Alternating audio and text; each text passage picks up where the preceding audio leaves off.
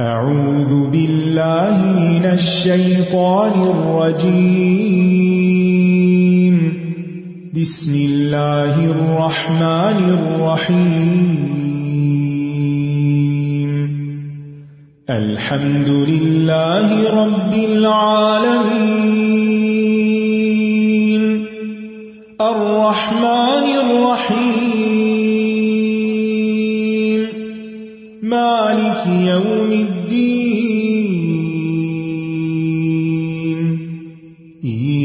إياك نعبد وإياك نستعين اهدنا الصراط المستقيم صراط الذين أنعمت عليهم غير المغضوب عليهم ولا الضالين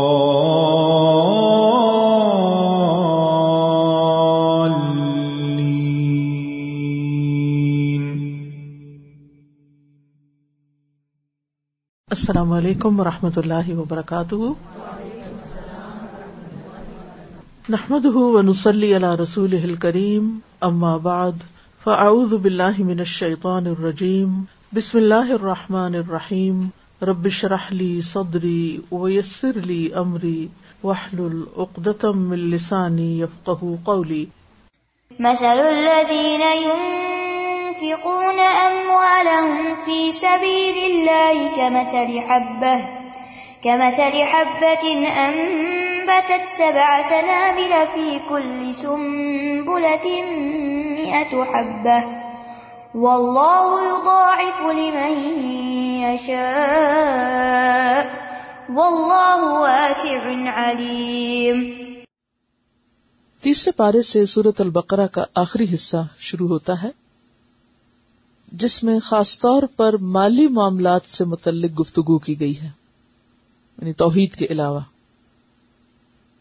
سورت البقرہ کی آیت نمبر 245 میں یعنی 245 میں انفاق کا ذکر ہے۔ انفقو، یا ایوہ الذین آمنو، انفقو۔ اے لوگو جو ایمان لائے ہو، خرچ کرو۔ اب لوگوں نے خرچ کرنا شروع کیا۔ تو یہاں پر خرچ کرنے کا سلیقہ سکھایا گیا کہ خرچ کیسے کرو، کہاں کرو، کیا فائدہ ہوگا۔ مزید خرچ کرنے پر ابھارا گیا ہے۔ اور کس طرح ابھارا گیا؟ کہ مثل الذین ينفقون اموالهم فی سبیل اللہ، ان لوگوں کی مثال جو اپنے مال اللہ کے راستے میں خرچ کرتے ہیں۔ یہاں ایک مثال دی گئی ہے۔ مثال کیوں دی گئی؟ کیونکہ مثال سے بات زیادہ سمجھ میں آتی ہے۔ قرآن پاک میں اللہ تعالیٰ بہت سی باتیں مثالوں سے سمجھاتے ہیں۔ سورت العنکبوت آیت 43 میں آتا ہے وَتِلْكَ الْأَمْثَالُ نَضْرِبُهَا لِلنَّاسِ وَمَا يَعْقِلُهَا إِلَّا الْعَالِمُونَ۔ یہ مثالیں انہیں ہم لوگوں کے لیے بیان کرتے ہیں اور ان کو صرف علم والے ہی سمجھتے ہیں۔ یعنی جو علم حاصل کرے گا، انہی کو سمجھ آئے گی کہ یہ کیا مثال ہے۔ اور پھر وہی غور و فکر کرے گا، وہی مشاہدہ کرے گا۔ ورنہ جس چیز کی مثال، مثلاً یہاں مثال دی گئی، ایک دانے کی اور اس کے اگنے کی، زمین میں چیزوں کا اگنا اول روز سے ہو رہا ہے۔ اور یہ عمل بہت سے لوگ کرتے ہیں اور سامنے ہوتا ہے۔ لیکن اس عمل سے وہ کوئی سبق نہیں سیکھتے۔ مثلا ایک عام شخص باغ میں جاتا ہے، باغ لگاتا ہے، یا سیر کو جاتا ہے، تو وہ باغ کو دیکھ کر کیا سوچتا ہے؟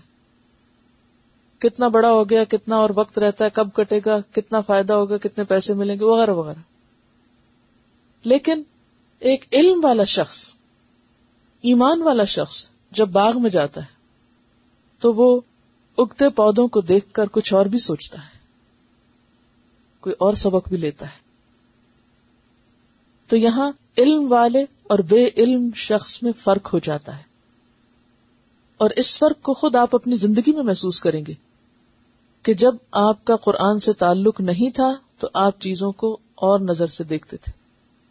اور قرآن پڑھنے کے بعد، علم آنے کے بعد آپ انہی چیزوں کو مختلف انداز سے دیکھتے ہیں۔ تو مسل الزین ينفقون اموالهم فی سبیل اللہ۔ ان لوگوں کی مثال جو اپنے مال اللہ کے راستے میں خرچ کرتے ہیں یعنی شریعت کے بتائے ہوئے طریقوں کے مطابق، جائز جگہوں پر۔ حرام جگہوں پر نہیں، بدعات میں نہیں، اسراف نہیں، فضول خرچی نہیں۔ بلکہ اللہ کے حکم کے مطابق۔ سورت الفرقان میں آتا ہے ولدین ادا انفقو لم یوسرف ولم یخترو وکان بئی ندالی کا قواما۔ وہ لوگ جب وہ خرچ کرتے ہیں یعنی رحمان کے بندے، تو نہ وہ اسراف کرتے ہیں، نہ بخل کرتے ہیں۔ اور ان کا خرچ ان دو انتہاؤں کے بیچ میں ہوتا ہے۔ تو جو مال اللہ کے راستے میں خرچ کیا جاتا ہے، وہ پھر اللہ کی مرضی کے مطابق خرچ کیا جاتا ہے۔ اور دوسری بات یہ کہ وہ دکھاوا نہیں کرتے بلکہ خالص نیت سے کرتے ہیں۔ فی سبیل اللہ اللہ ہی کی رضا کی خاطر۔ اور پھر انہیں یہ مثال سمجھا کر ایک طرح سے مشاہدہ کرایا گیا کہ دیکھو کس طرح تمہارا مال آخرت میں اجر و ثواب کے لحاظ سے بڑھے گا جیسے دنیا میں تم کسی پودے کو بڑھتے اور پھلتے پھولتے دیکھتے ہو۔ اسی لیے فرمائے کم مسئلے اسی طرح۔ یعنی مشاہدہ کر لو، دیکھ لو، ایسا ہی ہوگا، جیسے دنیا میں ہوتا ہے۔ کس طرح ہوتا ہے؟ جیسے ایک دانا بویا جاتا ہے حبت امبت سب آسنا بلا جس میں سے سات بالیاں نکلتی ہیں۔ اور پھر، فی کل سمبلت میں اتحبا ہر بالی میں سو دانے ہوتے ہیں۔ ہر بالی سو دانے لاتی یعنی کثرت کے ساتھ اس میں بڑھوتری ہوتی ہے۔ زیادہ سے زیادہ پھل آتا ہے۔ اس بات کی وضاحت دوسری حادیث میں اور طرح سے کی گئی۔ مثلا، ایک جگہ پر آتا ہے کہ اگر کوئی شخص اپنے حلال مال میں سے اللہ کے راستے میں ایک لکما خرچ کرتا ہے، تو اللہ تعالیٰ اس کو اپنے دائیں ہاتھ سے قبول کرتا ہے اور اس کو بڑھاتا ہے۔ جس طرح تم میں سے کوئی اپنے بچھیرے کو پالتا ہے بچڑا نہیں، بچھیرے کو پالتا ہے۔ حتیٰ کہ ایک لقمہ پہاڑ بن جاتا ہے۔ جیسے ایک دانا سات سو دانے بن جاتا ہے، اسی طرح ایک لقمہ کس طرح ہو جاتا ہے؟ پہاڑ برابر ہو جاتا ہے۔ یعنی اللہ تعالی کی رحمت اور کرم کی وسط کا آپ اندازہ لگائیں کہ کس طرح وہ بندے کو ریٹرن کرتا ہے۔ اسی لیے آیت کے آخر میں کیا فرما واسع علیم ہے۔ اور علیم کیوں؟ کہ اسے پتا ہے کس نے کس جذبے کے ساتھ دیا اور کون سی جگہ پہ خرچ کیا۔ دیکھو، نظارہ کرو، غور کرو۔ دنیا میں تم اپنی آنکھوں سے دیکھ سکتے ہو کہ ایک دانا کتنے دانوں میں ملٹی پلائی ہوتا ہے۔ اسی طرح اللہ کے ہاں بھی ایک روپیہ، ایک پینی کس طرح اجر و ثواب کے لحاظ سے بڑھ جاتی ہے۔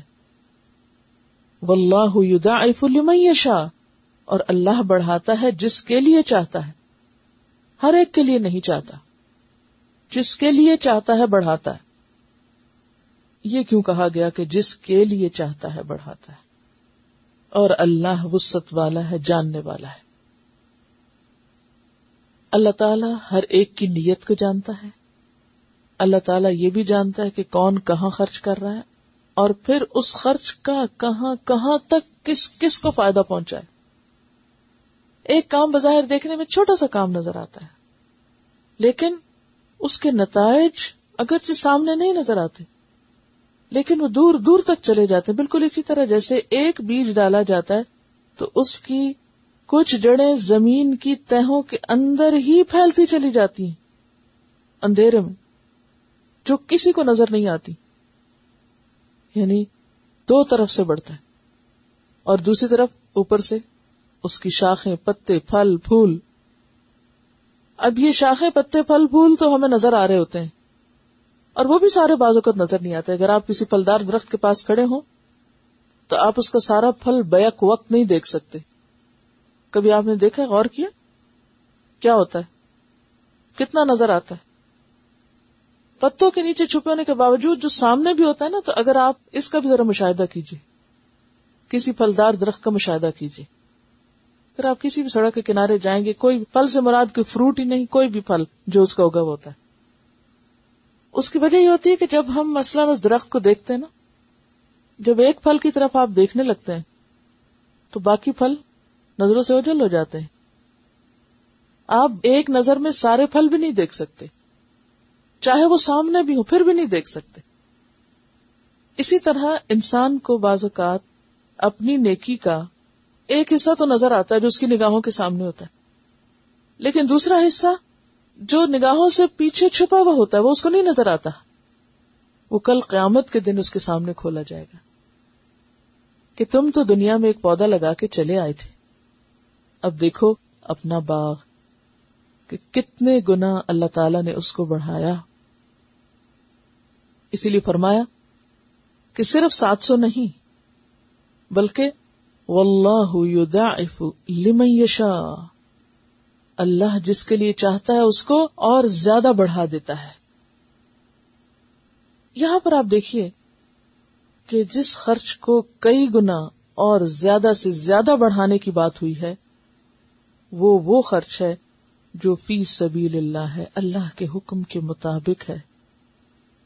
چاہے وہ والدین پر خرچ کیا جائے یا اولاد پر کیا جائے یا پھر بیوی پر یا بچوں پر یا رشتے داروں پر یا مسافروں پر، مسکینوں پر، ضرورت مندوں پر، یتیموں پر، دوستوں پر، عزیزوں پر، کسی پر بھی، جو پیچھے آپ تفصیل پڑھ بھی چکے ہیں کہ کس کس پہ خرچ کرنا ہے۔ یعنی انسانوں کی مسلحت میں، انسانوں کے فائدے میں۔ اور خواہ وہ، انسانوں کے براہ راست فائدے میں نہیں یا وقتی اور دنیاوی فائدے میں نہیں، ان کی آخرت کے فائدے میں۔ یہ بات غور سے سنیے۔ انسانوں کو انسان دو طرح سے فائدہ پہنچا سکتا ہے۔ ایک ہے براہ راست فائدہ، جیسے میں نے آپ سے ذکر کیا نا کہ کچھ پھل کیا نظر آتے سامنے درخت پر لگے نظر آتے اور کچھ جڑیں اندر ہوتی ہیں۔ اگر جڑیں نہ ہو تو اوپر کا درخت ٹھہر ہی نہیں سکتا۔ تو خرچ کرنے کے کچھ مقامات ایسے ہیں کہ جو بظاہر نظر نہیں بھی آتے، یا بظاہر ان کا اتنا فائدہ نظر نہیں آتا، یا فوری پھل آپ کو ریٹرن نہیں ملتا۔ مثلا اگر آپ کسی انسان کو کوئی چیز دیتے ہیں، تو فوری ریٹرن کیا ہوتا ہے؟ نظروں سے تعریف، یا پھر زبان سے، یا اس کے رویے میں ایک کائنڈنس کیئر اب جب آپ کسی کو براہ راست اس کے ہاتھ میں نہیں دے رہے انڈائریکٹلی دے رہے ہیں انڈائریکٹلی کیا ہے؟ کسی ایسی جگہ پر خرچ کر رہے ہیں کہ جس کا فائدہ اسے بھی اور اس کے ساتھ اوروں کو بھی پہنچے گا۔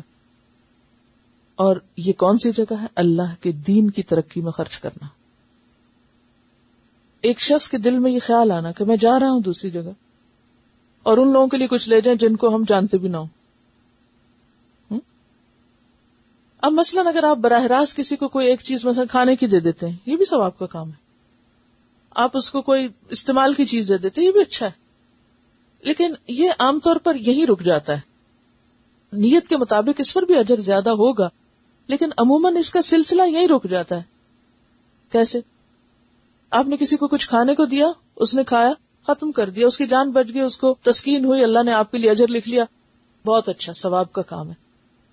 لیکن جب آپ کسی کو ایک کتاب دے دیتے ہیں، مثلاً یا کسی کو آپ تعلیم دیتے ہیں، یا کسی کو آپ کو ایسا اس کے لیے سبب پیدا کرتے ہیں کہ وہ علم حاصل کر سکے۔ جیسے میں نے آپ کہا نا کہ اموال میں گھر، مال، گاڑی، کھانا، کپڑا، روپیہ استعمال کی چیزیں سب آتی ہیں۔ اموال میں صرف روپیہ پیسہ نہیں ہے۔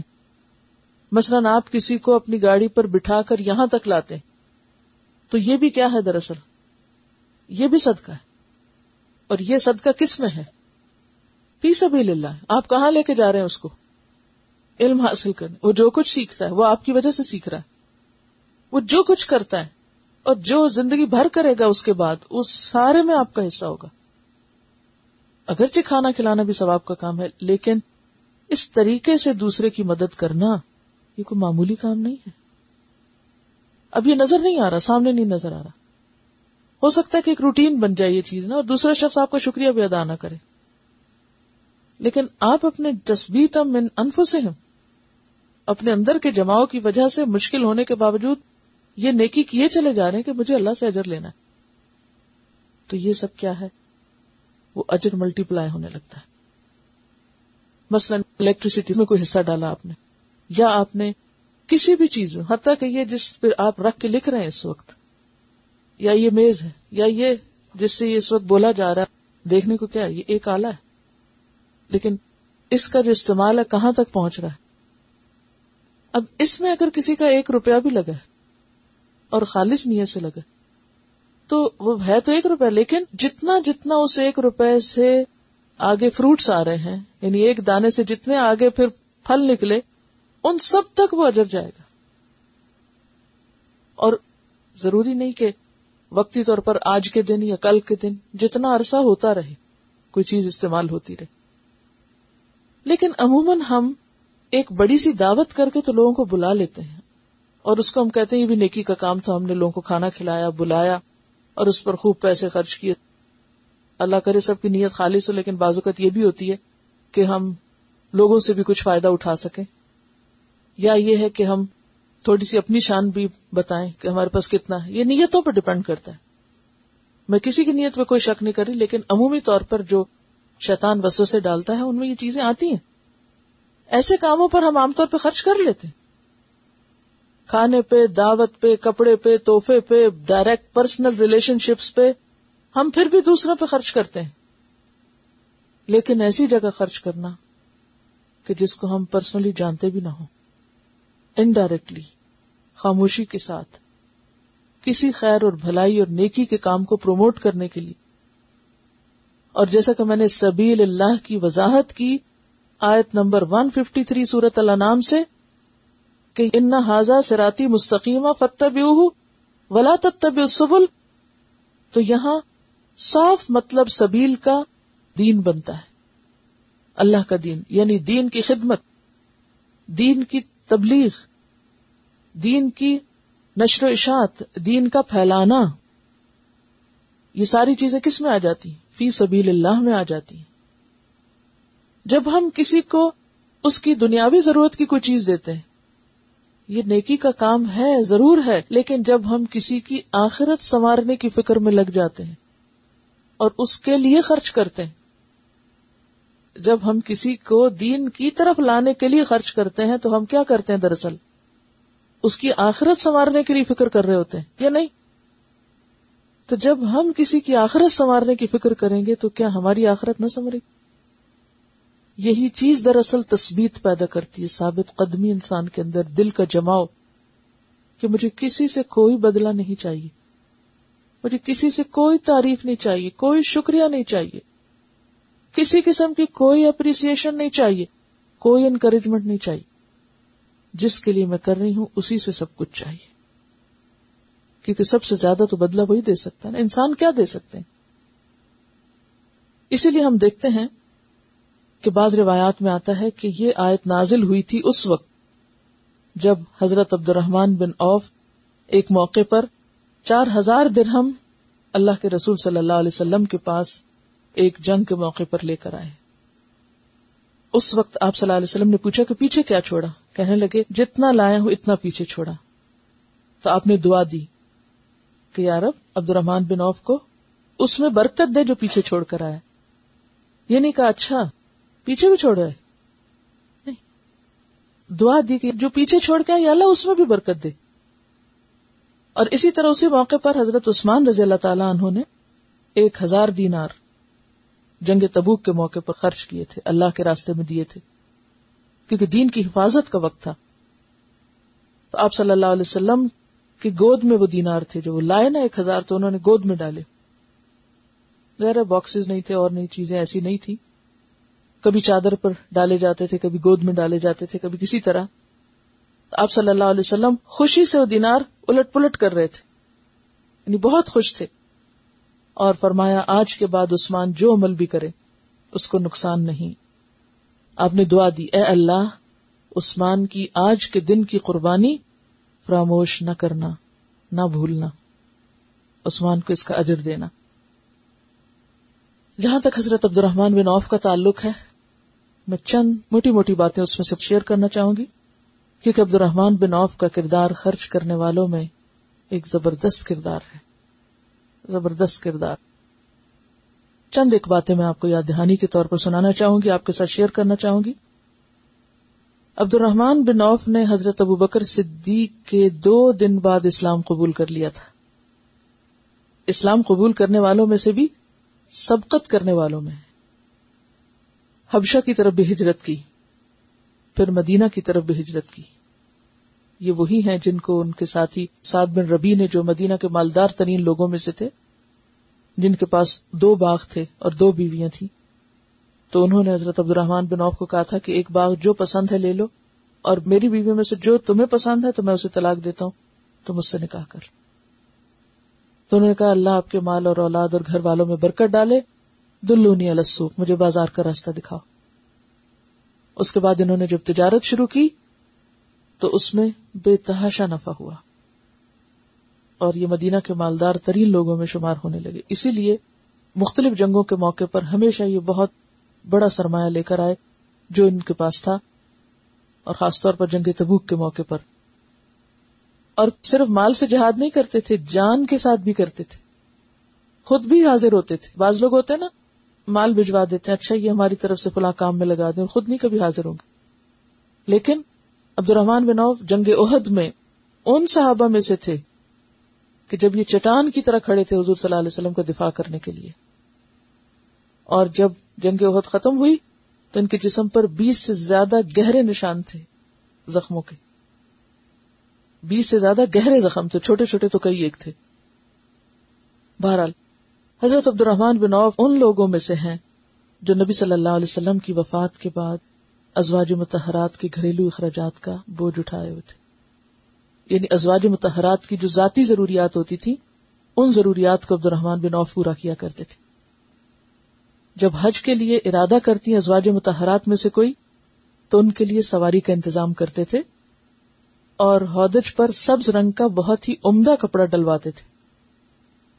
یعنی صرف یہ نہیں کہ حج کی تیاری کر کے بھیجتے تھے ان کو، ان کی خواہش پر۔ کیونکہ آپ کو تو معلوم ہے، جب آپ صلی اللہ علیہ وسلم فوت ہوئے ہیں تو آپ نے کیا چھوڑا تھا اپنے اہل ویال کے لیے؟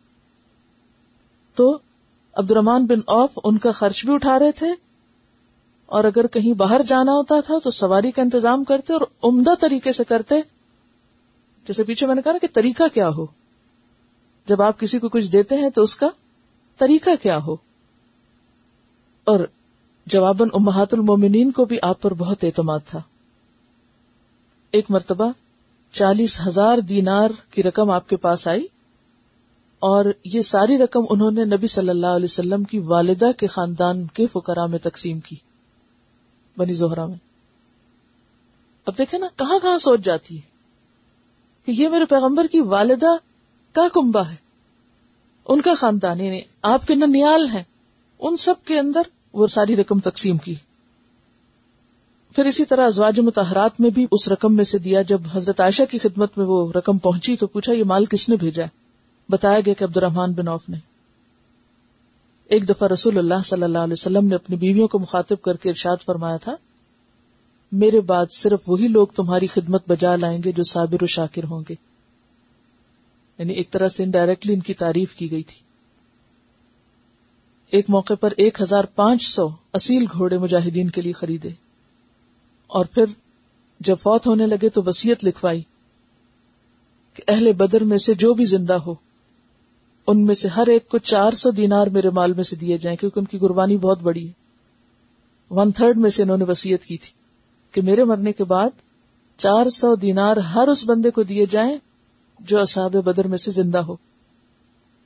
یہ بھی لکھوایا کہ امہات المومنین میں سے ہر ایک کو میری جائیداد میں سے وافر حصہ دیا جائے۔ کیونکہ زندگی میں تو خود خیال رکھتے تھے۔ جب فوت ہونے لگے تو ان کا حصہ لکھوا کے گئے۔ ام المومنین حضرت عائشہ ان کے حق میں اکثر یہ دعا کرتی تھی یا اللہ عبد الرحمان بن اوف کو جنت کے ٹھنڈے، میٹھے چشمے، سلسبیل سے پانی پلانا۔ اس کے باوجود ان کے وارثوں کے لیے اتنا مال باقی بچا تھا کہ ایک ہزار اونٹ، چار سو گھوڑے، تین ہزار بکریاں یعنی یہ سب باقی بھی تھا۔ ون تھرڈ کے بعد اور انہوں نے ورسا میں جو سونا اور چاندی تقسیم کیا تو کہتے ہیں کہ اس کو کاٹنے کے لیے ہتھوڑوں کو استعمال کیا گیا یعنی جب تقسیم ہو رہا تھا، اور کاٹنے والوں کے ہاتھ زخمی ہو گئے یعنی اتنا مال تھا ان کے پاس۔ اس سے وہ بات بھی پتہ چلتی نا کہ دینے سے کبھی کم نہیں ہوتا۔ انہوں نے جتنا بھی دیا، اللہ نے لوٹایا۔ اور حالت سادگی کی کیا تھی کہ جب لوگ انہیں ان کے غلاموں کے بیچ میں دیکھتے تھے تو کوئی نہیں پہچانتا تھا کہ عبد الرحمان بن اوف کون ہے۔ یعنی منن ولا ادا والی کیفیت نہیں تھی۔ دینے کے بعد یہ اپنے آپ کو کوئی بیچ میں نمایاں یا بڑی چیز نہیں ظاہر کرتے تھے۔ انہیں کے اندر سے ایک لگتے تھے۔ ایک روز آپ کی خدمت میں کھانا پیش کیا گیا۔ روزہ تھا، افطار کا وقت قریب تھا، پرتکلف کھانا تھا۔ تو مصب بن عمیر کو یاد کیا کھانا دیکھ کے۔ کہنے لگے، وہ مجھ سے کہیں بہتر تھے۔ آج ہی آپ دیکھیں۔ مصب بن عمیر۔ جو مدینہ میں آپ سے پہلے آئے تھے اور قرآن کی تعلیم دے رہے تھے۔ ہمارے پاس کفن کے لیے صرف اتنا کپڑا تھا کہ ان کا سر ڈھانپتے تو پاؤں ننگے ہو جاتے، پاؤں ڈھانپتے تو سر ننگا ہو جاتے۔ بہرحال ان کی جب وفات ہوئی تو سعد بن ابی وقاص نے لہد میں اتارا اور حضرت عثمان غنی نے ان کی نماز جنازہ پڑھائی۔ حضرت علی نے ان کے بارے میں فرمایا، جو فوت ہو گئے، اے عبد الرحمان تو نے کھرے سکے حاصل کیے، کھوٹے سکے مسترد کر دیے۔ یعنی دنیا کا مال کیا کھوٹا سکہ۔ یہ کھرا کب ہوتا ہے؟ جب اللہ کے راستے میں انسان بغیر احسان جتائے اور بغیر کسی اذیت کے خرچ کر دے۔ اور صحابہ کرام کی اکثریت نے اسی طرح فی سبیل اللہ دین کو اسٹرانگ کرنے میں اسٹرینتھن کرنے میں مال خرچ کیا تھا۔ اسی وجہ سے آپ دیکھتے ہیں کہ پھر دین صرف مکہ میں نہیں رہا، مدینہ میں نہیں رہا۔ مشرق و مغرب میں پھیل گیا۔ آج مسلمان ملکوں میں بھی اسلام نظر نہیں آتا۔ کیوں؟ اس لیے کہ اپنی ذات پہ خرچ کرنے کے لیے بہت ہے۔ اپنی عیش و عشرت کے لیے، اپنے کھانے پینے کے لیے، اپنی سیر و تفریح کے لیے۔ لیکن دین کی تبلیغ، دین کی تعلیم اور دین کو پھیلانے اور عام کرنے کے لیے خرچ کرنے کو اپنی ذمہ داری ہی نہیں سمجھتے۔ جبکہ اس کا اجر اتنا بے پناہ ہے، اتنا بے پناہ کہ ایک آپ کا دیا ہوا دانا معلوم نہیں کہ کہاں کہاں تک اس کے اثرات جائیں۔ واللہ یضاعف لمن یشاء یہ اللہ پہ چھوڑ دیا گیا معاملہ کہ جس کے لیے جتنا چاہے بڑھائے۔ اور وہ کس کے لیے بڑھائے گا؟ جو جتنے شوق سے اور جتنے احسن اور خوبصورت طریقے سے خرچ کرے گا۔ مسند احمد کی ایک روایت ہے، جو اپنی بچی ہوئی چیز بھی یعنی ایک تو ہی اپنا اصل مال میں سے، اور ایک ہے بچے ہوئے چیزوں میں سے، بچے ہوئے مال میں سے یعنی آپ کی کل لف زیادہ ضرورت۔ جو شخص اپنی بچی ہوئی چیز بھی اللہ کی راہ میں دیتا ہے، اسے سات سو کا ثواب ملتا ہے۔ اور جو اپنی جان پر، اپنے اہل و عیال پر خرچ کرے، اسے دس گنا۔ بیمار کی عادت کا ثواب بھی دس گنا ہو کر ملتا ہے۔ یعنی منجا اب الحسن فلاح اشر امسالحا تو وہ کہاں ہے؟ جیسے خود پہ، اپنی ضروریات پہ یا اپنے بچوں، بیوی کی ضروریات پر۔ لیکن جب انسان فی سبیل اللہ دیتا ہے تو سات سو گنا۔ ایک اور روایت میں ایک کے بدلے دو کروڑ کا لفظ بھی آتا ہے اور ایک آیت میں اجرہم بغیر حساب کا لفظ بھی آتا ہے۔ یعنی بے حساب اجر بھی اور گنتی کے ساتھ بھی۔ اب یہ ہر ایک کا معاملہ فرق ہے۔ اللہ تعالی جس کو جتنا چاہے دے۔ وہ جانتا ہے کہ واللہ واسع واسع ہے۔ اس کے پاس اتنا ہے دینے کو۔ اتنا ہے دینے کو کہ سب کو وہ سب کچھ دے دے۔ جتنا کوئی چاہتا ہے تو بھی اس کے خزانوں میں کمی نہیں ہوتی۔ یہ ہے واسع اور علیم، اس کو پتا ہے کس نے کیا دیا ہے اور کس کو کتنا بدلہ ملنا چاہیے اور یہ ہر شخص کا معاملہ اپنے رب کے ساتھ ہے۔